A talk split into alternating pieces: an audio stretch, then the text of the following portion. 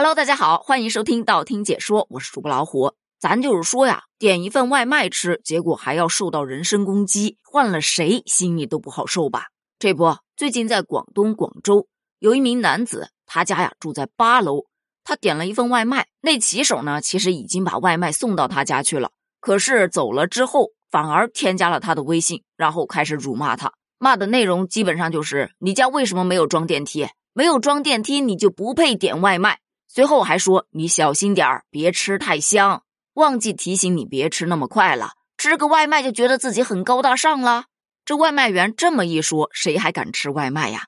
什么小心点儿，别吃太香，就让人觉得你是不是在上面做什么手脚了？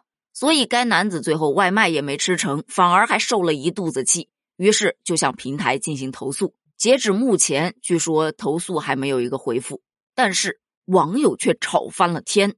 有人站在用户的角度就说：“这个骑手你可以不接单呐，既然你接了单，你就应该要按照顾客的要求，不管他是住在八楼还是住在八十楼，你都得送。”哎，我就纳闷了，外卖员不就是送外卖吗？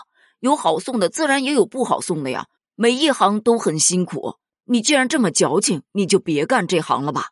当然，这个事儿也有站外卖员的说，没有电梯的话，八楼真的是太高了。有些外卖员呢都是女性，本身体能就不是特别的好。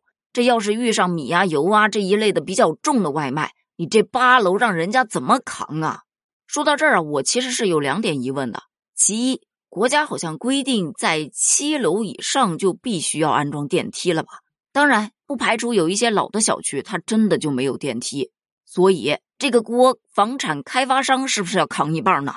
其次，对于外卖员来说，你外卖都已经送上去了，苦都已经吃完了，何苦再来搞这么一出呢？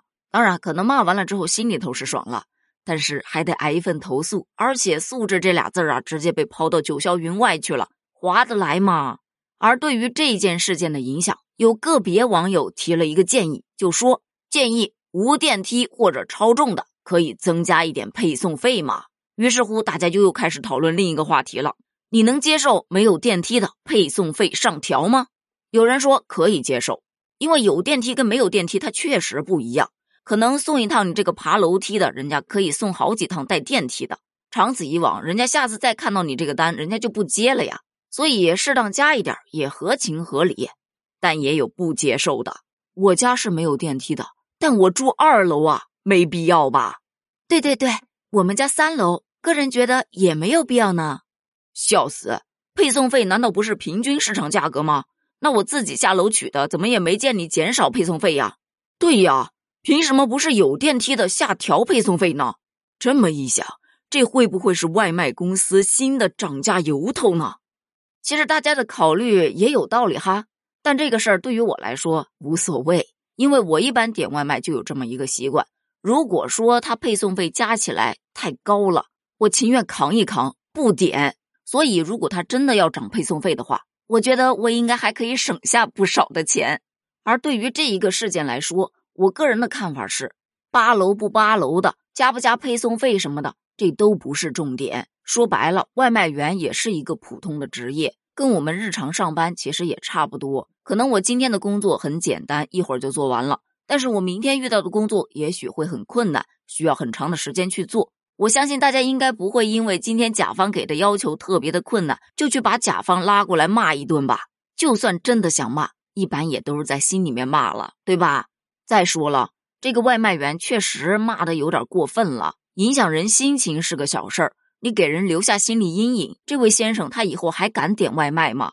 不要因为你一个人而让大家对外卖员这个职业产生质疑。如果有一天大家都不点外卖了，这个职业也就没了，素质确实是个好东西，该有还得有。